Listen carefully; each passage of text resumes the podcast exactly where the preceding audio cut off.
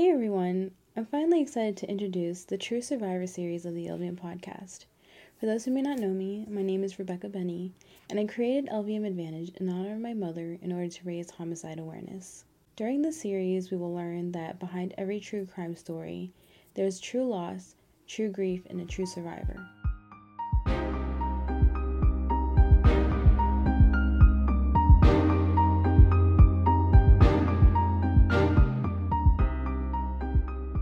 So, what is this series? I'll be featuring other survivors of homicide to talk about their loss and the grief that they're going through by providing them another way to honor their loved ones and the life that they lived. It's important to note that all survivors deserve privacy. After finding out your loved one is murdered, not all survivors want everybody in their business. I definitely didn't want that, which is why I avoided talking about my mother and her story for so long. This is for the survivors that want to bring awareness to others about who their loved one was, so that they can share who their loved ones really were through their own perspective and not through what media says or other people. With that being said, it is not easy to talk about losing your loved one to homicide. As some guests will not be anonymous, there will be some survivors that want to remain anonymous, and I will still be including them in the series. I will be reading their stories out loud and sharing their experience of losing their loved one so that we can respect their privacy but still honor their loved one at the same time. Some of you may be wondering why do we need this series if we have so many other sources that talk about true crime and what, you know, the victims have gone through. This is one of the many reasons why, and that's because homicide occurs every single day in every part of the world. There are more than 20,000 homicides that occur in the US alone, which has increased over time, but worldwide there are over 400,000 homicides that occur. For every homicide victim, there are at least on average 10 survivors. So if we do the math, in the US per 20,000 victims, that's 200,000 survivors. Worldwide, that's 4 million survivors. So let me ask you all a question.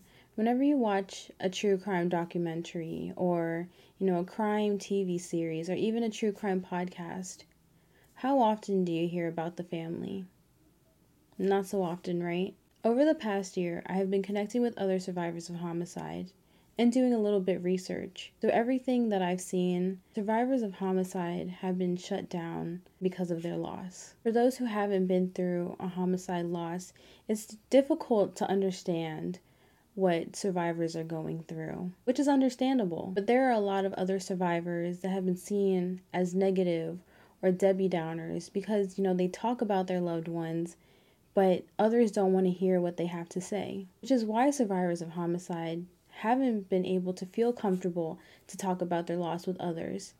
You know, they only stick to their community or support groups, which is perfectly fine. You know, that's why we have these groups so that they're in a safe space.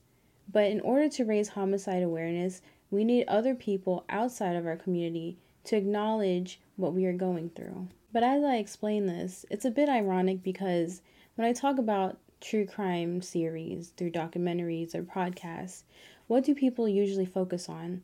They usually focus on, on how the crime was committed and the person who is committing the crime. They will give a little backstory about the victim, but nothing more than that. And you know, and as sad as it may be, people focus on the entertainment aspect of it rather than the fact that it is actual reality for a lot of people. When it comes to true crime in the entertainment industry, it is one of the most popular categories for podcast and is the top category for documentaries.